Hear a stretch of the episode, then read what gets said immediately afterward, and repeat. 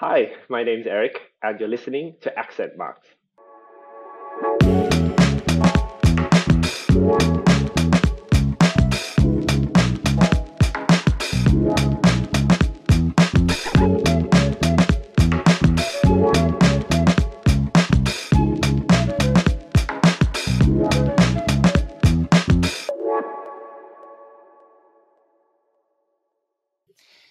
Hey, Eric, how's it going? Good morning. Good morning to you too. I'm great. How are you? Oh, I'm I, I'm good. I, you know, it's, wow, it's been ages since we've seen each other. It seems. Um, gosh, how many Yeah. years do you think it's been? Oh my god. Um, five years, maybe. Yeah, I think so. I'm trying to think of my what what year was that trip? Oh man, I think we're getting Must old. have been pre-pandemic. we are getting Oh, old. Yeah, well, it Yeah. definitely was pre-pandemic because um, it's got to have been 2018 or 2019, one of the two, Mm, right? Um, yeah. and yeah, in Rome, yes. Gosh, love that Yeah. city, right? Need go Beautiful. Oh, great memories. Well, in those like wow, is that 5 years now? That that is that is kind of a little mind-blowing when you think about it. yeah. What happened to you during the pandemic? or what, During the where have you been spending it? So I was mostly stuck in London, um, just staying inside, going for my little daily walks, uh, grocery shopping. Um, yeah, it was. Uh, I actually quite enjoyed it. Um, I thought it was a very sort of simple existence. I didn't have to worry about what I was going to do, or you know, get FOMO. People were doing things and didn't invite me. Um, yeah, that kind of thing. I saved tons of money, learned how to cook things. Um, yeah, overall, I had a great time. it's funny how that kind of withdrawal from society worked, right? Because it made I think it made people that maybe were more social butterflies maybe realize parts of their own personality. Like I myself Mm, felt it too, right? Because I, I was like, yeah. I very much go out, you know, always want to be in social settings.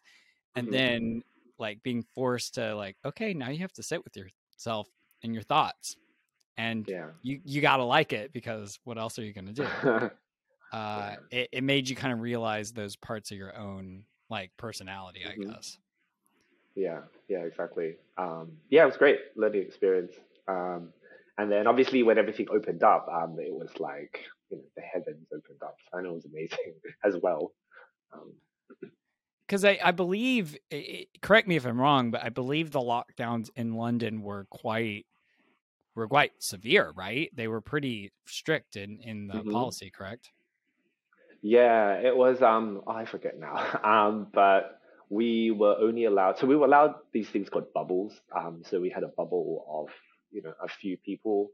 Um, I think it was like up to six people, rule of six they called it. Really? because you know sometimes people live by themselves so you know you can't the idea is you can't see anyone outside of your household but households could form bubbles um, if bubbles were under a certain amount of people um, and i think that's just you know for mental health reasons um, you know Yeah. loneliness can be a thing um, especially in that kind of circumstance um, that was to help combat that Yeah. I mean, it makes complete sense, but I guess, I, yeah, well, that's interesting that there was actually a formality to this bubble concept because I think informally in the US we did it, but also there was there was completely given who was in charge of the country at the time. There was a lot of um there was a lot of lackadaisical management of the whole yeah thing uh, for the i most see part. okay Um, but uh, you know, it was uh, it was one of those things where yeah, we we did kind of form little bubbles. It just wasn't, I guess, hmm suggested by by the hmm government. yeah So with those bubbles, were they? Did you have to register, or was it just kind of like no on your honor? Yeah, kind of something like that. Um, yeah, and I think at that time, as we're talking like 2020, early like like Feb March kind of time when uh, COVID was just starting to sort of take hold of the world. Everyone was really scared because no one knew what this new disease was. So people were really sort of following the rules and what you know the government advice was. Um, yeah, so people really kind of did stick to that. Definitely a cultural thing too, because I think the American mentality in a lot of places uh, was, "What's this thing? You're not going to tell me what to do." And um, you know, I think that's yeah, that's definitely the, how the the news broke different in different societies. Um, okay. So yeah, I mean, but it's good that there was um, that um, overarching sense of you know commonality and kind of like help trying to help mm-hmm. people and really protect yeah. yourself, but also protect others mm-hmm. too. Yeah. So tell me about your bubble. What who who is in who is in Eric's bubble? Who was in my bubble? Um, so I lived in a household with one other Australian guy. Um, so I guess you know by nature of being in the same household, we were in the same bubble. Um, and then I would see, I had a few, a couple of, of other friends, they were living alone. Um, so yeah, they were all kind of, I guess, within the same sort of bubble. Um, there was a Singaporean boy named Isaac, uh, Malaysian boy named Guan. Um, yeah, so it was kind of like us three were kind of like a little support group, if you will, for each other.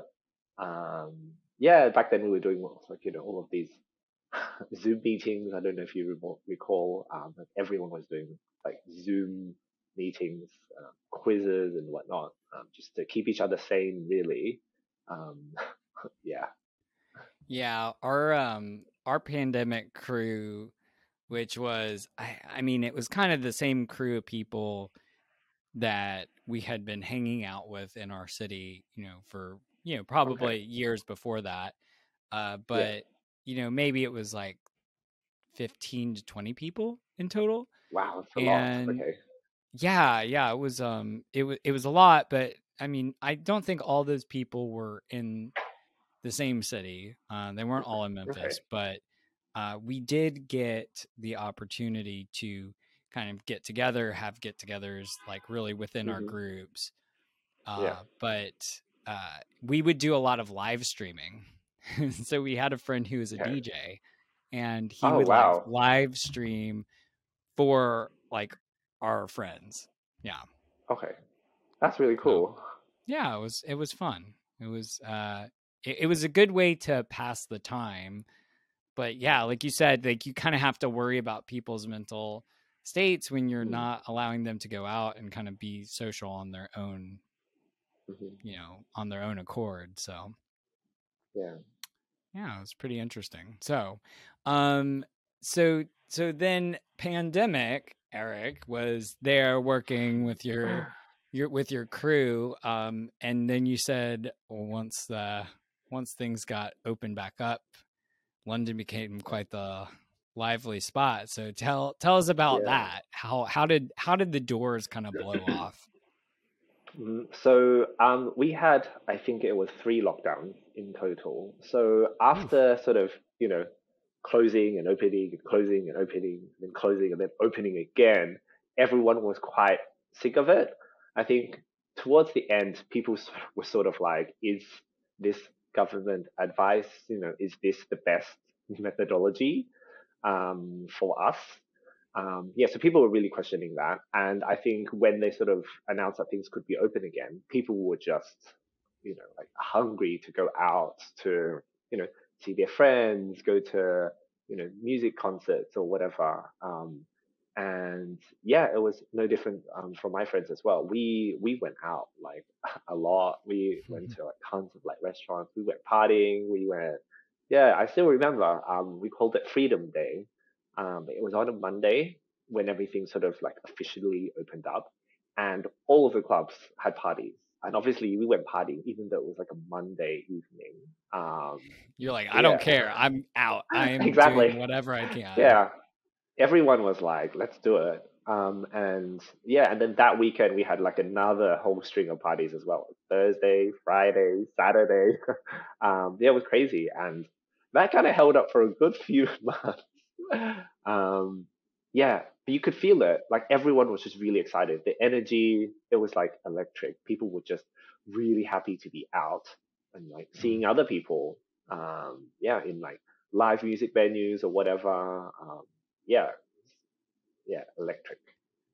Oh man, yeah. There's there's there's something I think in in uh, my particular area, right? Because we only had there was only one two week period where we were really locked down, and that was oh. a lot of because of the way the population density was not as much and you know in the particular place where we were the politicians weren't very like i guess about doing a lot of lockdowns so um you know i i saw a lot of that going on i think a lot of us did in you know my area and uh they it, it was like wow like maybe maybe it's not so bad to to be here right now because we didn't have to lock down as hard. But then to mm. see that kind of like that mental change, that kind of like I, I, saw it on the news and I was like, wow, that looks really exciting. It looks like they're having a good time over there. Um, but you know, it's um also also the toll all of that took on people. I, I think we're still kind of dealing with it, right? Like even though we had that yeah. big release and you know people kind of returning to normal, or really think about like the longer term impacts to people uh, because I think there's some, like we said, there's some good things that came out of it. Like we learned things about ourselves and our our ability to deal with like solitude and introspectiveness, yeah. which I think some of us very much needed. I know I'm definitely mm-hmm. in that camp, but uh, but you know the social aspect too. I think it also made you appreciate what you had. Yeah. So I think exactly. anybody who grew up through or was, you know, an adult through this period of time will probably look back and be like, "Hey, if there's ever any thing that takes away my liberties and my freedom to go be with who I want and do what I want, like I'm going to like cherish that, right?" Yeah. So, you are obviously in um, not in London right now. Um, and for those of you that are listening on the podcast, um, Eric has a lovely, um, I guess that's a painting of the Sydney Opera House in the background because you are actually from uh, Sydney, isn't that correct? Yes, that's right. Um, so born and raised here, um, and then after a while, I kind of uh, got bored of it, I guess, and then I wanted to see what was going on in motherland. Um, so went over to London. Um, it's been about five years now. So yeah, I live in London. Um, it's a lot of fun. uh, yeah. So, so you grew up in Sydney, where you call home. So, um, you know, what was what was your like life in Sydney like? So, how did that obviously you mentioned going to the motherland which we'll, we'll touch on that in a minute so that was an interesting comment that i want to touch on but um you know where like were you were you more of a suburbanite uh, more of a city dweller in sydney mm-hmm. and, and how was that like growing up okay um so i guess it was kind of both so i grew out sort of in the suburbs um so out west um and but I'd spend a lot of my time in the city. Uh, that's where I worked, um, and that's where I would always hang out as well. Um, it was kind of interesting because being back in the suburbs, um, it was kind of this like it was almost kind of like a different world. Um, there's a lot of sort of Chinese people around my area, so you have this little sort of Eastern bubble, I guess, if you will. Mm. Um, and then, you know, going to school, you know, obviously, you know, we all spoke English there, um, whereas I spoke uh, Cantonese at home. Um, mm-hmm. Yeah, so it's kind of like bridging these two different worlds. Um, yeah. So you said that you spoke Cantonese at home, but English. Um, and obviously you developed because you were born in, in Australia and learned English there. You uh, obviously developed an Australian accent. Um, did that I, I guess you, I guess really from the beginning, you grew up, you know, in a Chinese household mm-hmm. and mm-hmm. you were, you bilingual from the beginning, right? I mean, like, so you have yep. a Chinese accent in, in Cantonese and an Australian mm-hmm. accent in English, right? Yeah, pretty much. So in, in, so obviously you spend more time in English, right? And in your day to day life. And, yeah. um, but obviously when you're with your family, which you are right now, correct? Mm-hmm. um, yeah. you'll you'll be using more Cantonese. Have you noticed your accent change over the years? Like, have you has one kind of influenced the other more? Um, I haven't noticed it changing, um, but I've heard that uh, my my Australian accent is actually like a part of a special sort of like subset. Um, so we call ourselves ABCs or Australian born Chinese. Um, okay. Kind of people, and sometimes allegedly, um, you can tell the difference in accent between these people and let's say a Western born like Australian. Um, yeah. Okay. Interesting. So that and and that's just like kind of a a beautiful connection, right, between like multiple cu- cultures, right? And mm-hmm. yeah, I don't know why that is, and I've never been able to sort of tell, um, yeah, the difference.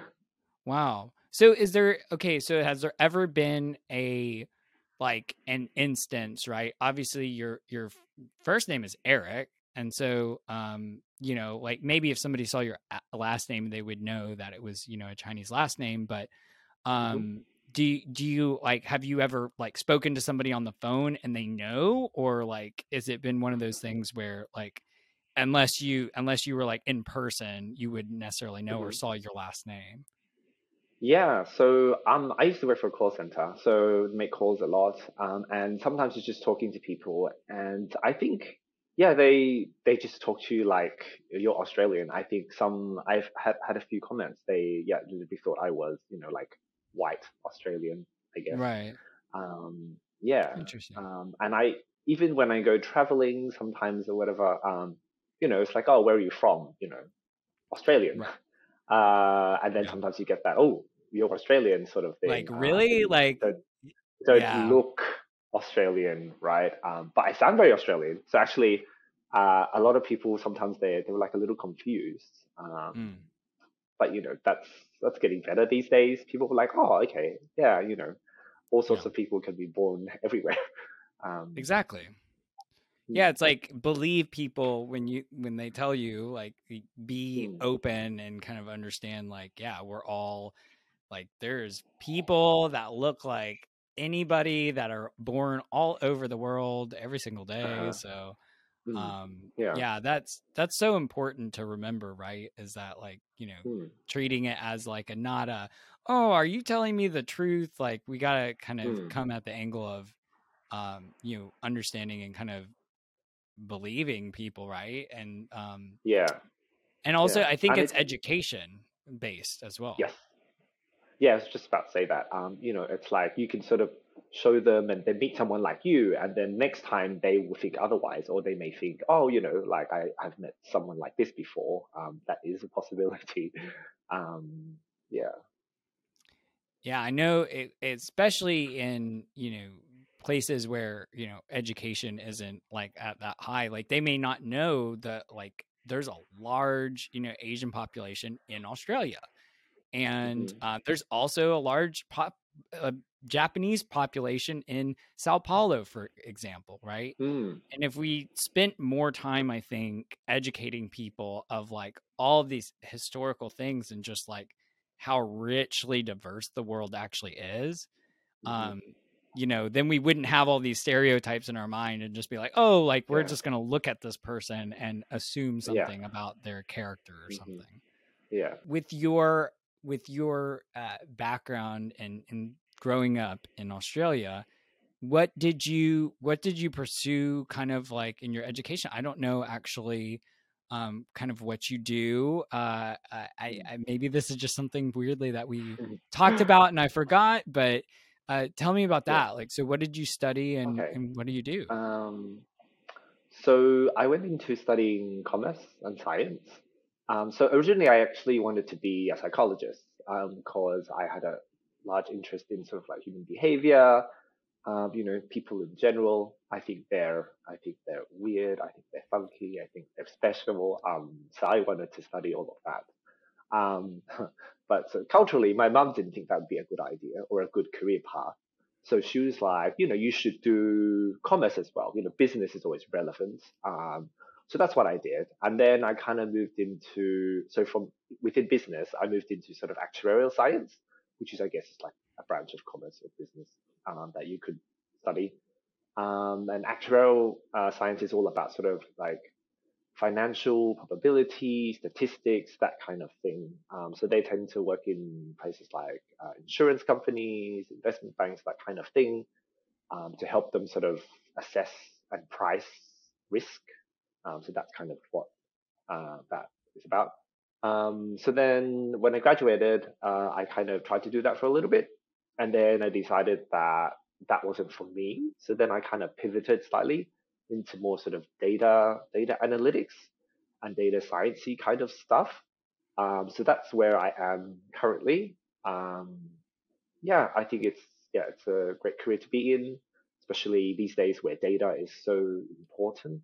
Um, and everyone, you know, data this, data that, um, everything from you know how to collect data to how to store it, how to securely manage it, all of that. Um, yeah, it's all very yeah interesting. So you started with like the commerce numbers and then mm-hmm. you graduated into what I think is, you know, obviously the way of the future as well.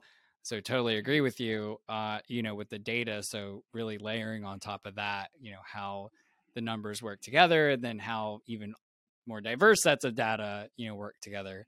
Um, so I, I'm sure you get this question a lot. Um, but working in data science, you've got to have an opinion on this most recent boom in AI talk. So, what's your take on it? I know that's a broad question to ask. Yeah. But um, like, okay, what's so, your experience uh, so far?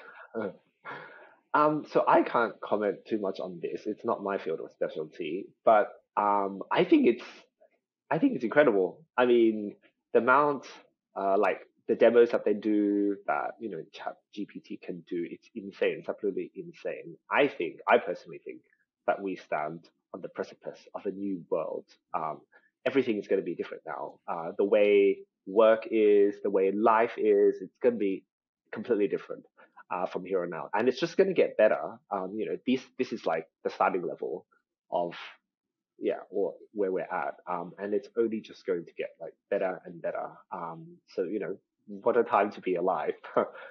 um, so, which is interesting though. I think so. We have a lot of sort of like you know, kind of either like manual jobs or kind of like repetitive sort of work. Like this may sort of make all of that redundant. Then you know, what are people gonna do with? What all are we gonna do?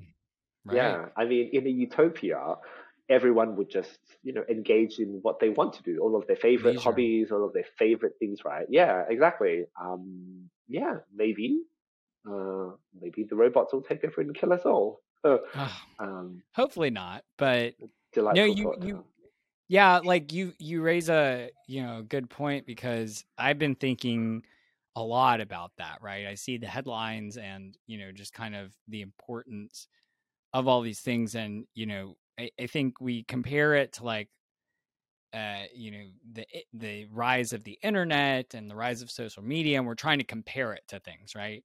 And it looks mm. and appears, at least you know, maybe it's a recency bias, but it mm-hmm. appears to be moving at such a faster scale. And it's like yeah. every day, it's like, okay, well, it was GPT 3.5, and tomorrow, oh, four is ready, and you know, five will mm-hmm. be tomorrow. It's like I it's almost like if it's moving this fast, like yeah, I guess it's Maslow's law, right? Like how how how crazy does this bell curve look in two mm-hmm. years, five years, ten years? Yeah. Um, um, I, I so this is the new arms race. You know, everyone, every company pouring money into it. Um, hmm. yeah, I eh, the work replacement um, conversation too is one that it just fascinates me quite honestly because there mm-hmm. uh, so many things uh, to consider because it, you know as you as you start taking away maybe those human interface jobs um, you know mm-hmm. i think we kind of said it a little you know jokingly like oh like what are we going to do with our time but i think the governments and the corporations of the world like will have to figure it out like they got to give mm-hmm either lower the working requirements, which I think the big buzz I keep on hearing about is going to a four day work week is kind of like the most natural first step. Yeah. Very pro that. Uh, I would love that as well. right. Like let's Yeah. let's change that tomorrow. Like let's do it because Yeah. uh, it seems like As long as I get the same pay, though. right. yeah, don't cut my pay. Uh, yeah, no, don't do that. but um but yeah give me an extra you know a three day weekend uh, i've been reading you know recently some studies about that and it sounds like you know the the happiness of the employees that get to participate in Mhm. those programs just like you know it's like 30 40% more happiness at the work job Yeah. like well that sounds quite quite nice actually A lot, right? Um, right you know, I mean, like two day weekends doesn't seem like it's enough enough these days. Um, yeah, I don't know. There's like so much going on. There's like, yeah, everyone's very busy. You know, we just need more days to rest or do whatever, recharge. Yeah, it's like we're being asked to do more demanding work in a smaller amount of Mhm. time. We might as well like ride this kind of transfer, um, this transfer into this more, if you will, um, lower human interface work, right? With uh, e- Mm. engagement of AI. Yeah. Well, I wonder, I wonder, I wonder what you think you could use it for in your job, like in your in your day to day. Like have Mhm. you thought about ways to use it? Uh, yeah, I have. Um, I mean, it's it's it's quite revolutionary. Like for example, you can ask it to write you a PowerPoint presentation based on something, um, and then it can do that like literally, you know, in no time at all. Uh, you can ask it to code for you as well, um, which is very handy. Um, which which opens an entire new world. Like you don't need to you know, have people who can code anymore. You can just tell it to write code for you, and it'll work. And you know, it's reasonably accurate. It's not perfect. Um, yeah, like that's that's groundbreaking, right? Um, yeah, like you don't need a translator anymore. You can just yeah, do it for you. Yeah, I haven't played around with uh, the translation feature in any of these AIs, but you know, Mm. I, I, I'm I'm curious as to like how how do they pair that with a set of like fancy glasses and let me kind of like um you know kind of like superman vision like kind of like Hmm. live translate things because i know you can do it with a phone right you can kind of Mhm. use the the camera and like look over text and have it Oh you yeah, know, translate yeah, alternate you. reality.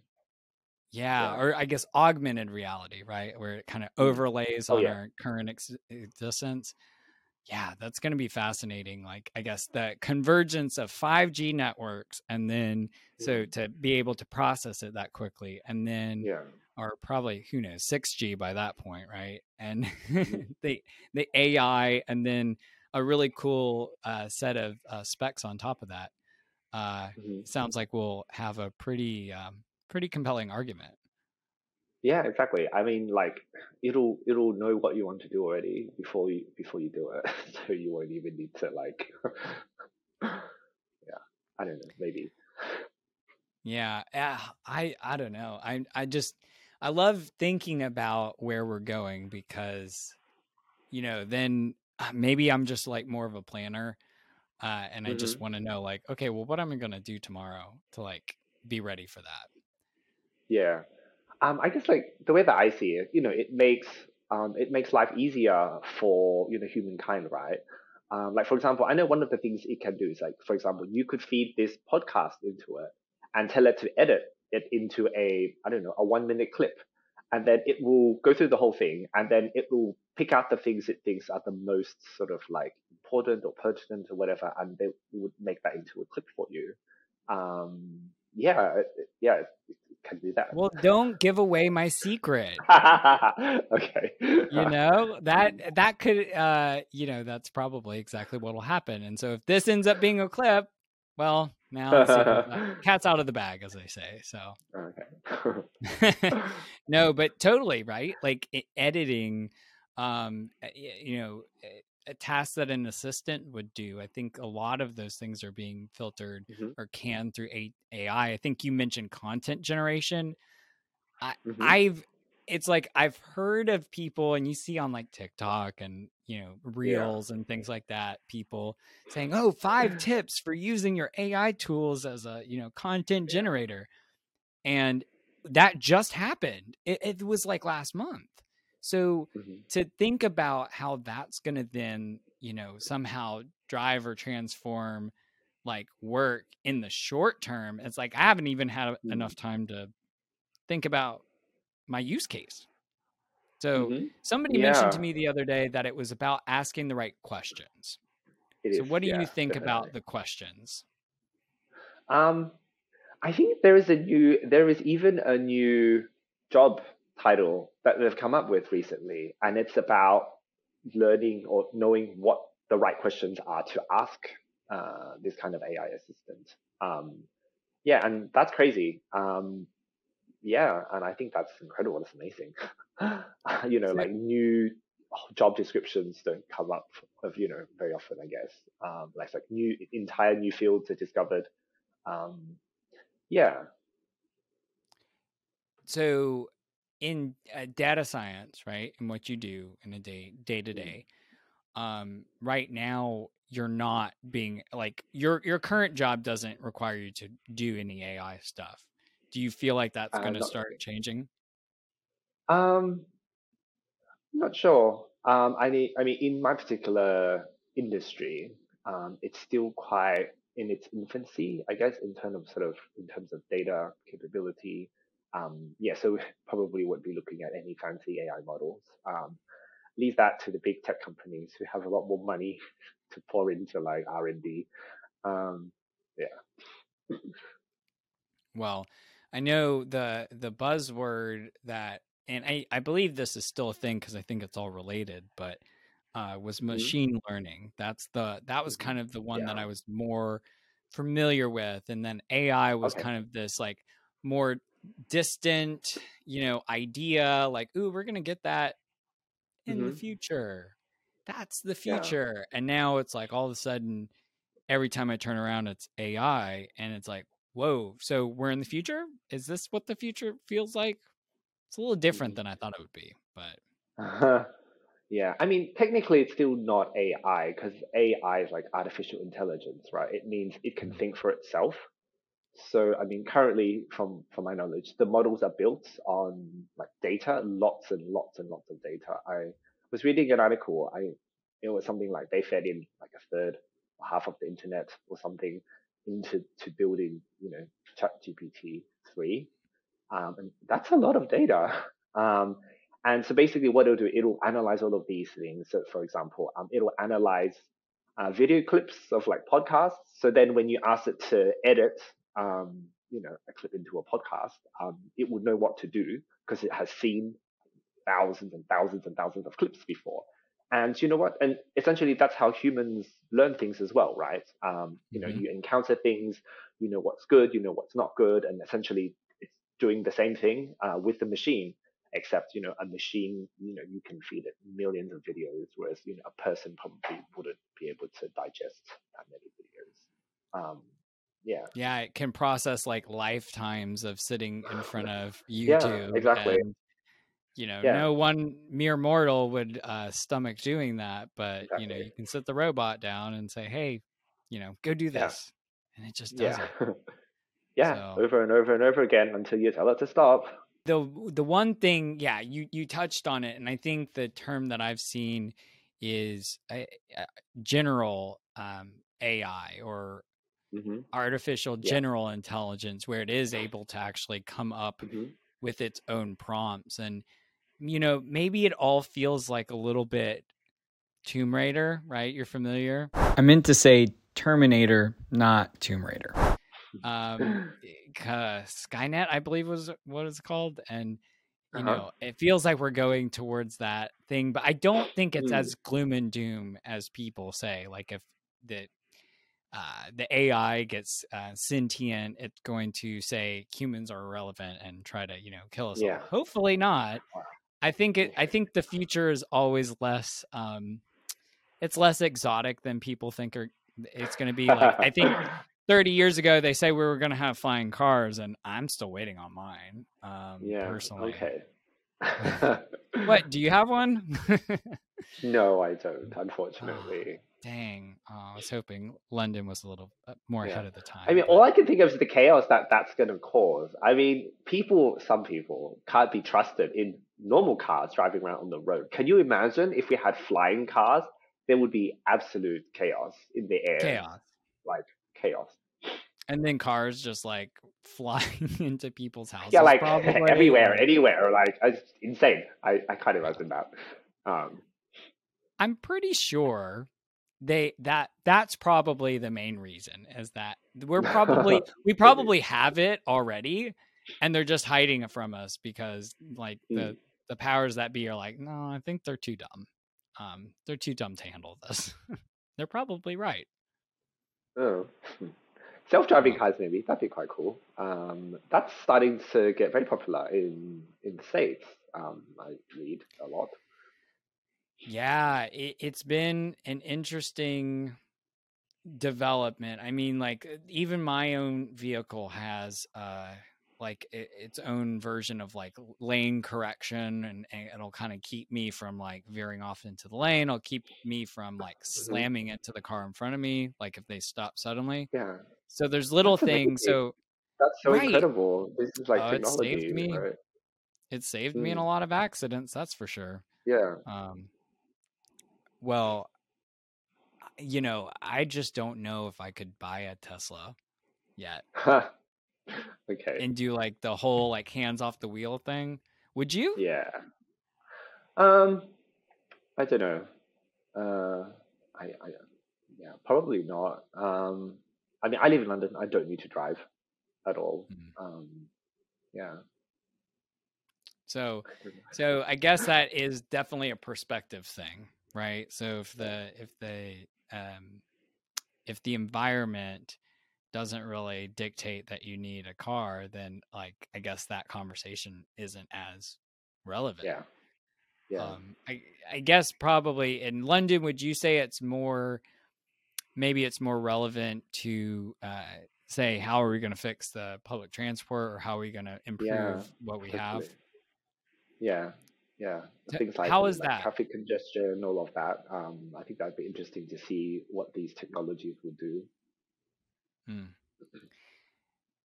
I personally, uh, you know, I wish I lived in a city that had better public transportation, but it's almost it almost feels like with some of these older cities, which I, I would say London's a very old city. I'd say Sydney's Mhm. probably also a decently old city. Um, it almost feels like you have to rip out a bunch of things to make these newer, like Yeah. transit systems. Uh-huh. Um, I I mean, a part of me doesn't know if you can do that anymore. Like London is like it's just so you know it's keep going more and more underground. Um, yeah, like for example, I know some of the New York uh, metro system, subway system, you you can't do anything about it, and some of the exits are really funky, and it's just yeah, because it's so old, um, and it'll just cost a fortune to try to rip it out and rebuild it, which is not feasible. Yeah.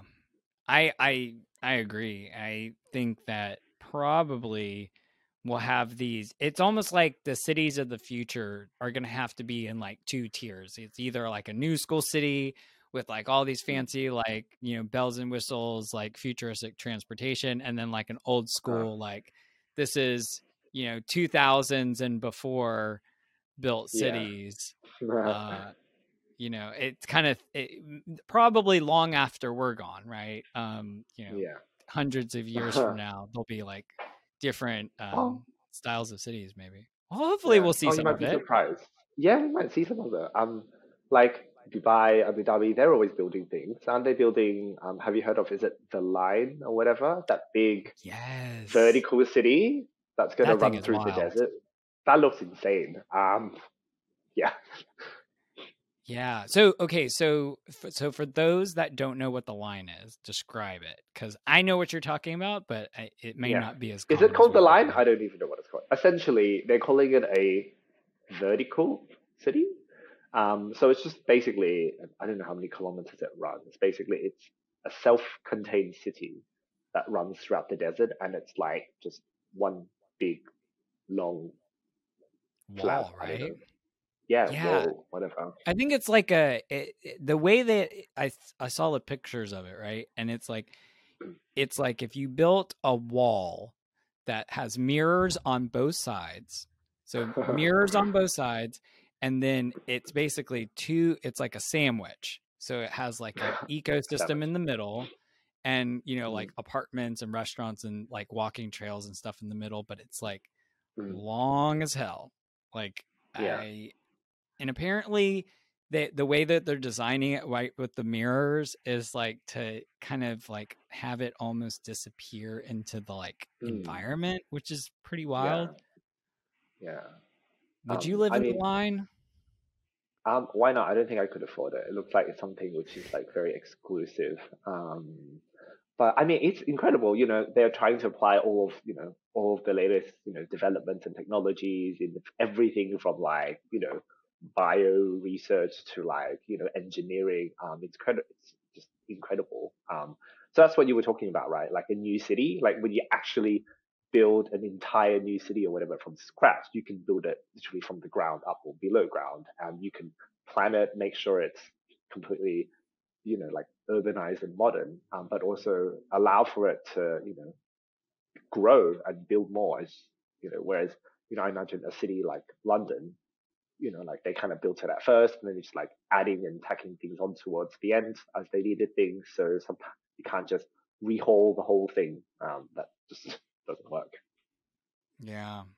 Yeah, unless unless somebody like unless a disaster like leveled it, you know, there's not an opportunity. Like, let's hope that doesn't happen. But um Mm. yeah i i think i think that you know it may end up being a generational thing right where maybe people like when we're in our 60s and 70s for example Mm. that we may prefer to live in an old style city because that's what we are comfortable with that's what we grew up around.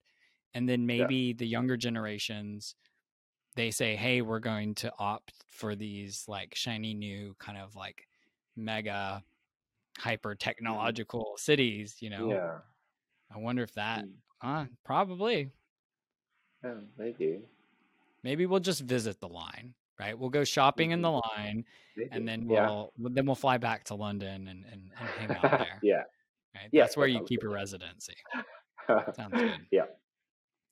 You mentioned something earlier that I wanted to circle back to, Okay. uh, where you kind of uh, you obviously said you grew up in Sydney, but that you you went to visit the motherland. So, can Yeah. you speak a little bit to the relationship of Australia with the United Kingdom? Because I think a lot of us that don't like aren't from there like don't understand how two Mhm. like close the two countries are and how Yeah. how that history feels almost different than the way that the US and Mhm. and the UK are with each other, right? Mm. So Mhm. so tell what's your perspective on it? How's that relationship? Um, I mean, essentially, Australian was Australia was formed because they um, the UK wanted to send a bunch of convicts, uh, sort of criminals there, um, and that's how, yeah, essentially, in a nutshell, that's how Australia was formed.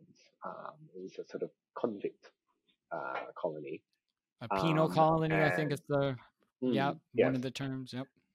Um, yeah, so that's why I guess kind of like motherland, you know, originally where they're from. Um, and I sort of, you know, use that term jokingly, um, yeah, to describe the relationship.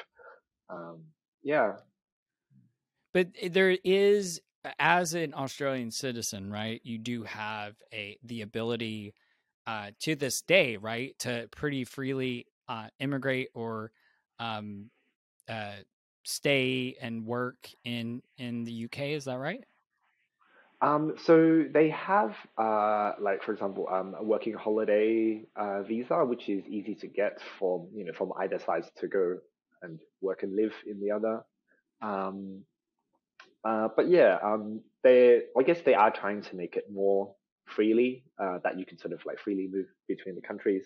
Um, I think that occurs for a lot of the sort of Commonwealth countries that are still exist. Um, yeah. So, do you? Is there still a direct um and and again, I'm I'm a little bit uh, naive on the Commonwealth and kind of the relationship to the monarchy and things like that. So, what's the relationship as like the head of, of state? Is that still in effect uh, with Australia, or is that kind of looser, or what does that look like hmm. today? Um, so it's more of a ceremonial role uh, these days. Um, so the head of state of Australia is technically the Governor General, which is the representative of the Queen, of the King now, I guess. Um, mm-hmm. But yeah, it's more of a ceremonial role. Uh, the Prime Minister um, of Australia is essentially the big boss. Um, yeah. But still, yeah, yeah. still, it, it's kind of almost like I, in in the U.S., it's like we still have, I guess, by and large, not everybody, but everybody has a, a kind of curiosity or fascination with you know the UK, and there's obviously a a history there, right? There was an independence okay. movement, at, for those that don't remember. Uh, but uh, you know, it, it's interesting that there's that relationship still to this day with Australia.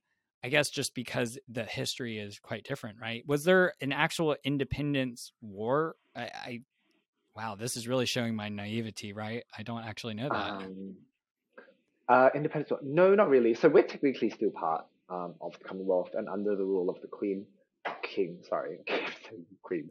Yeah, um, well, it's hard. Yeah. Yeah. Um, yeah, but there has been talks of sort of becoming independent.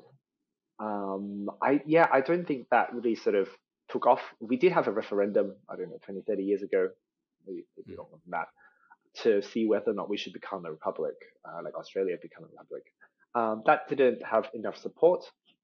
But I'm thinking now that, you know, uh, Lizzie, you know, the second is gone, um, that that may pick up some more traction um, potentially.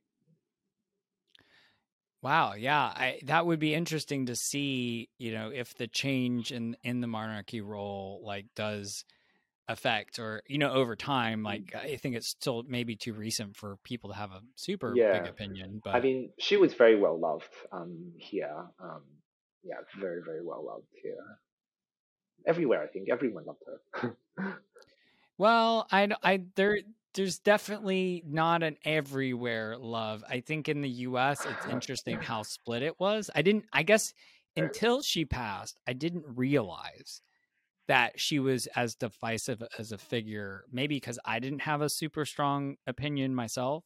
Okay. Uh, but I guess there was just, you know, there's some obviously viewpoints that uh, with the rule of the, you know, the British monarchy and in in the past, right? I don't think that is a reflection of today, but that there mm-hmm. was problems or there was um, negative yeah. feelings, right?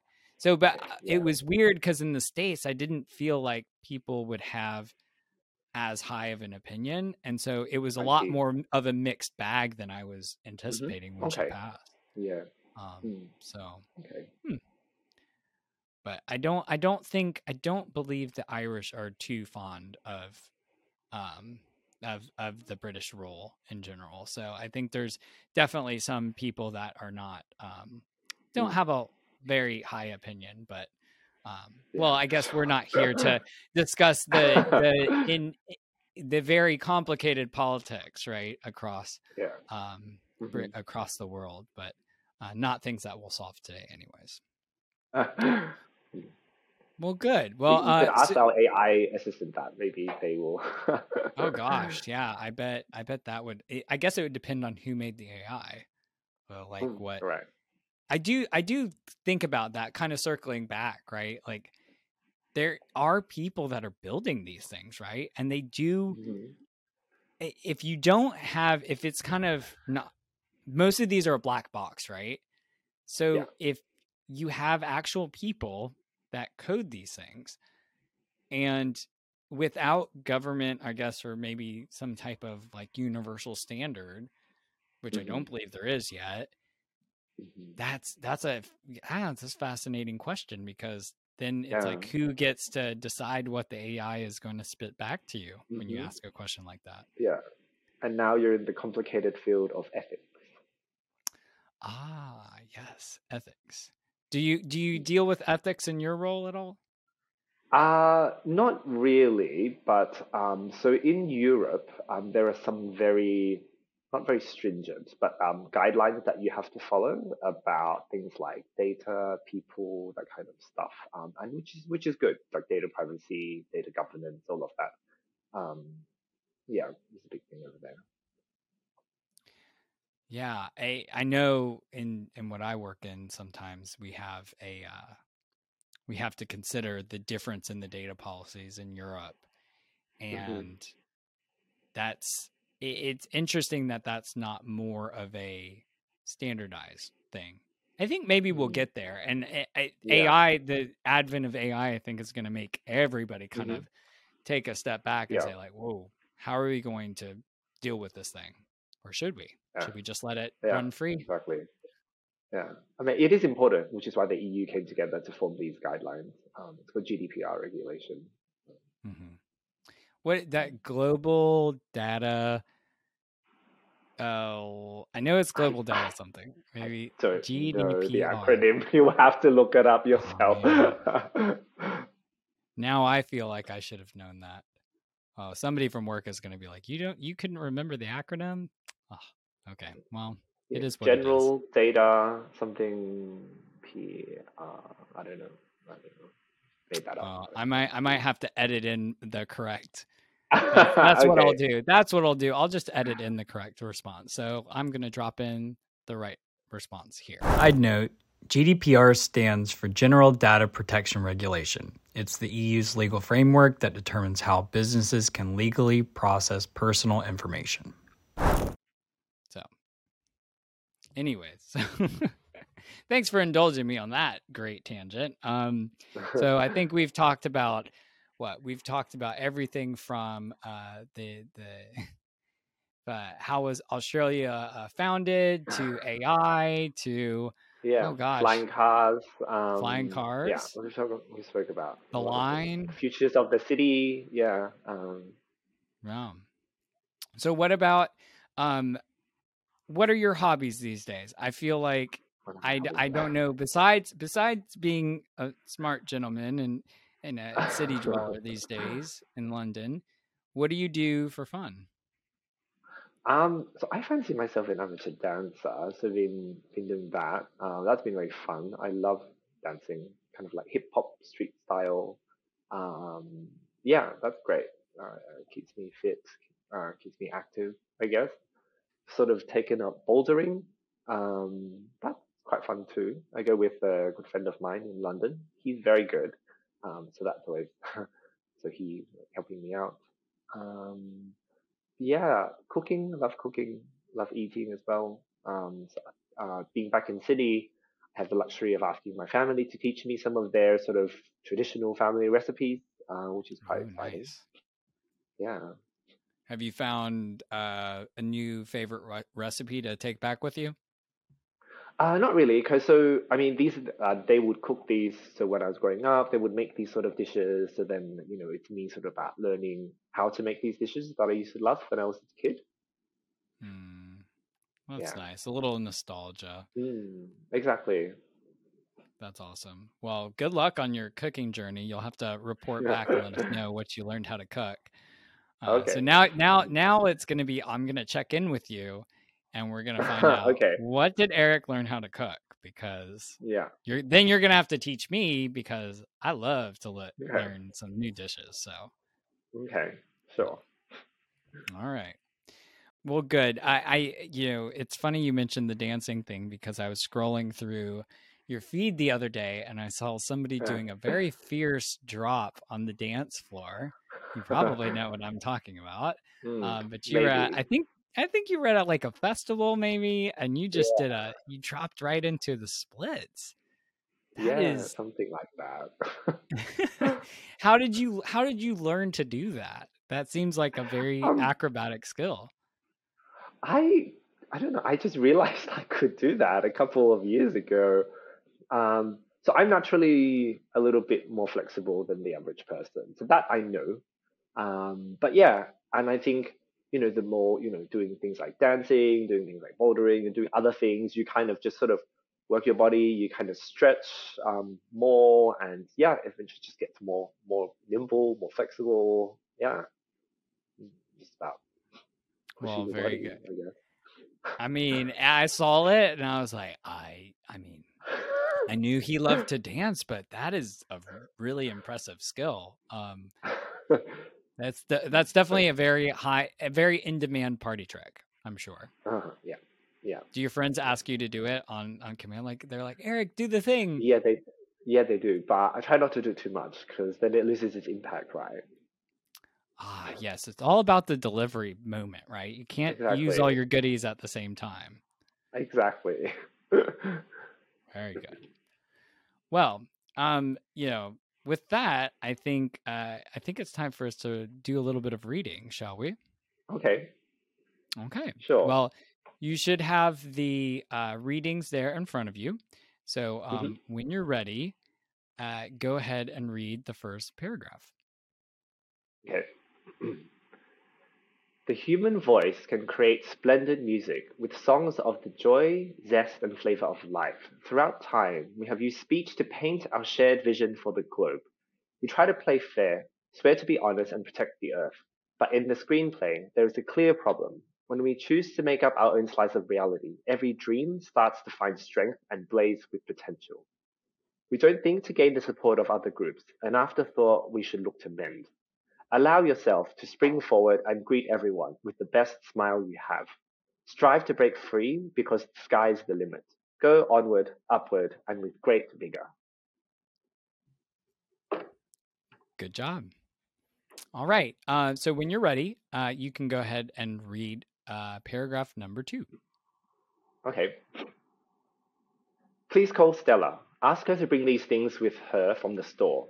Six spoons of fresh snow peas, five thick slabs of blue cheese, and maybe a snack for her brother Bob. We also need a small plastic snake and a big toy frog for the kids. She can scoop these things into three red bags, and we will go meet her Wednesday at the train station. Very good, very good. Great, uh, great reading voice, by the way. Uh, oh. So, what did you think about those paragraphs? Um, yeah, it's interesting. Uh, I mean, paragraph two was certainly quirky. um, yeah. Yeah, they're uh, they're both designed uh, to get all of the sounds of the English language. So, uh, okay. the the second one was one designed by a professor, uh, and the first one was uh, designed by me uh, for this project. So it's kind of something unique okay. and something that every guest that I'm having on the show uh, gets to read. So it's kind of going to be cool to go back and you know listen mm-hmm. to those side by side and awesome. Okay. mix them together. So yeah, awesome. So next are the accent tag words. So when you're ready, you mm-hmm. have a list of words. You read them one uh-huh. by one. Uh, feel free to to take your time, and if you come across one and you're like, "Hey, there's actually two ways or three ways that I say this one," yeah um, or any stories that you think of, feel free. But when you're ready, okay. okay. go ahead. Okay. Aunt, roof, route, wash, oil, theater, iron, salmon, caramel, fire, water, shore, data, ruin, crayon, New Orleans, pecan, both, again, probably spitting image, Alabama, lawyer, coupon, mayonnaise, syrup, pajamas, court, naturally, aluminium, envelope, tournament. Great job. You know what's interesting is uh, the I believe, and I I want to ask you this because I think I think that I'm not hallucinating here, but I believe the way I have it spelled out there is the American version of aluminum, right? So we say aluminum, and yeah. you said aluminium. Is it yeah. not it spelled differently? Uh it's actually spelled aluminium. Yeah. It actually so says I'm... aluminium there. oh yeah, so maybe it's it's spelled in the version that you say and our version yeah. is spelled differently. But yeah, it's interesting because that you know I, we, I, was just speaking earlier today um, with uh-huh my uh, my friend from uh, from London and uh, sorry from the south of England, and Yeah. uh, he also used aluminium uh, as well. Okay. So interesting that you know that's I guess something that obviously the closeness between the two countries that was uh, something Yeah. that- Uh, so in Australia, we say aluminium as well. Also, two other words I noticed um, usually are contentious in the way we pronounce. Uh, there's root or route, and there's also data and data. um, ah yes. Yeah. So, what do with route or root? Oh man, I, I think I that one's contentious for me too because I feel like Mm, in different circumstances I'll use either one, right? yeah. And probably the same with data as well. Yeah. So, what what's So your I take on that? Um, so in terms of data, so everyone says data. Uh, only in Australia they'll say data. No, data. They'll say data everywhere else. I think, or in the UK we they'll say data. They'll say data rather than data. Um, Yeah, I think the American version is more typical to say data. yeah, yeah, Yeah, data. I think. Oh man, but I think it is one of those Data. weird ones where it just Hmm. some people use it pretty interchangeably. I feel like I use yeah. it fairly I- inter- yeah. interchangeably. I think I feel like if you say data, people look at you weird. Hmm. Mm. Yeah, maybe it's like uh, uh, there's got to be some science behind that linguistically. Like if it's a, a compound word or something like that, you're more likely to use data uh, than Mhm. data. Maybe Okay. the pronunciation of the T is a little bit more in data. Mm. maybe that's like if your if your accent in particular uses more t's um and Mm. you're less likely to drop a vowel or sorry a consonant maybe Yeah. that's something hmm. i need to get my linguistics experts on here uh, so Okay. those of you that are listening that are linguistic experts this is a call out to please uh, get in touch and let's let's talk about the technicality of some of these words um, route and root, same same for me Mm. that one route i think is more common in the south of the united states than route Okay. um, Yeah. i feel like route sounds more formal here. Yeah. Okay. Do you yeah. think that's is one more com- common in australia than the uk Yeah, I can't remember which one. And then in the UK, is also one more common. I can't remember which one. Uh, well, there you go. So, well, good. Uh, so the next part is the accent tag questions, and this is actually a list of questions that you do not have. Uh, so you're Okay. going to provide uh, what you think is the most common word that you use for the particular item that's being mentioned. So okay. uh, we'll go ahead and do the one. So just the first thing that comes to mind, and if you don't have a word, that's fine. We can talk it out.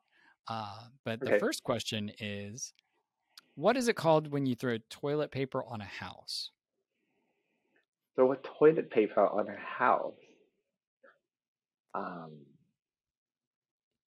I don't know. So are you, are you looking for like a sound or like the word for the action of it or Like the word for the the action. Yes. I don't know. This one's oddly specific. Um, yeah, I, I don't know.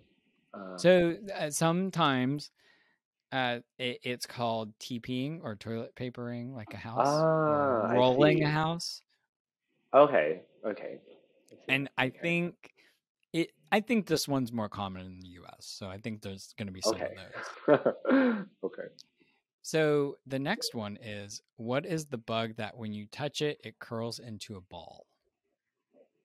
This also Uh, may be uh, An, one is it an armadillo? An echidna? Armadillo? So it's interesting because uh, it is uh, not. So this is another thing I got in, uh, I got uh, educated on today. So the bug, so insect, right? That would Oh, be an insect. yeah. That that Okay. would be that is is has the I guess scientific name does use the term armadillo. Um, I Okay. forget exactly what the the genus and species is, but Mm. um, the the term in the U.S. has been uh, pillbug or roly poly. Okay. So, do you have have do you have any recollection of that insect? Is that Uh, common? no, not really. um, yeah, I don't don't know if we have them over here. We might. Well, I think you have much more scary bugs in Australia. Um, yeah, that's probably. What's the scariest bug that uh, you can tell me about? scariest bug? I don't know. All the spiders are quite can be quite scary, right? Um, How big? How how big are you? some of them can be massive, like the size of my head, as you can see. Size of your head? Oh, Well, yeah. including legs, not just the body. That would be crazy. Um, but yeah, there's also all sorts of like crazy things. Um, I don't know. Ugh, yeah. Uh, I'm not. I don't do very well with um, bugs in general. Yeah. So, hmm. next question is, what is the bubbly carbonated drink called? Uh, soda, soft drink. Yeah, we'd call it soft drink in Australia. Yeah. Very good. Uh, what do you call gym shoes? Gym shoes. Uh, sneakers. Sneakers. Very good. Yeah. Um, what do you say to address a group of people? Uh, to dress a group of people. Um, I don't know to clothe them. Oh no, Uh, sorry. To address. Oh, address. Um, to oh, um, to address to announce. So so the the term usually refers to um like how you would call that group of people. So like would you say um you all? Would you say um you guys? oh, Would you say um you people? I don't know. The, there might be other I, in the south I'd we be say like, y'all. yeah, okay. I'd be like, hey, hey, hey, guys. Um, yeah, that's what I would say. Hey everyone, Uh, right? Something like that. yeah, hey, hey, everyone. Yeah. Good. Uh, the next question is, and this is another bug question, so don't feel bad if you don't have this bug uh, where you Okay. where you are, where, or, or if you're not familiar with it. But what do you call this kind of spider or spider-like creature that has an oval-shaped body and extremely long legs? Long legs. Just long don't legs? Daddy. Um, there's a spider species called daddy long legs. I don't know. Um, it's making me think of that. That would be it. Okay. Yep. I think there's some people that have a colloquial term for that. So Okay. if you have not a colloquial term, then that might, you know, not be a thing. Okay. Cool. Uh, so what do you call your grandparents? Uh, so we um, so I call uh, Papa and Gong Gong, but that's kind of like Chinese. Um, Yeah. yeah. No, that's that. I mean, that's what you call them. That's great. Mm, Gong Gong is that? Was it? Is that the Yeah. term Gong Gong is grandpa. Yeah. Uh, Papa is grandmother. Oh, okay, got it. Well, I'm glad it clarified that. So I thought it was Papa and then you know Gong Gong. Mm, So Papa is grandmother, and Gong Gong Yeah. is grandmother. Sorry, grandfather. Uh, yeah. So gra- so grandma is Papa, and grandfather is Gong Gong. Very good. Yeah. That's awesome. Well, hey, I learned some. I learned some Chinese today. Thank you. Um, so, uh, what do you call the wheeled contraption in which you carry groceries at the supermarket? um, shopping trolley. Shopping trolley. Yeah. What do you call it when it rains outside while the sun is shining? Uh, it's raining outside while the sun is shining. Um, I don't know. Summer rain? I don't Hmm. know. Yeah, it, it sometimes I guess there are uh, uh, again kind of like regional terms for that. So if you have nothing, Uh-huh. then you know that's the answer. Yeah, no, I don't. I, I don't. Sorry. Uh, what do you call uh, the thing you change the TV channel with? Uh, a control remote control. Very good. And then the last question is what do you call standing to wait for something? Usually stand one after the other, like to check out at a store or to enter a building. Oh. Queuing. And there you go. Well, that's the last question in our Okay. uh, accent question. yeah, you're like, oh, that's done. Uh, Yeah. Good. Well, thanks for for sharing. Uh, and then the last thing that we would do is do a reading. And uh, you don't have a reading today, but obviously, if you have one, uh, feel free to send me that uh, later. okay. Um, but with that, we're done. And so, thank you very much for your time today, Eric. It was awesome catching back up with you. Um, any Yeah. last words for the listeners? No, um, yeah, that was really fun. I enjoyed chatting to you. awesome. Well, again, if you think of anything else, let me know. And okay. other than that, uh, thank you for your time. Take care. No worries. Um, thanks for having me. Thank you.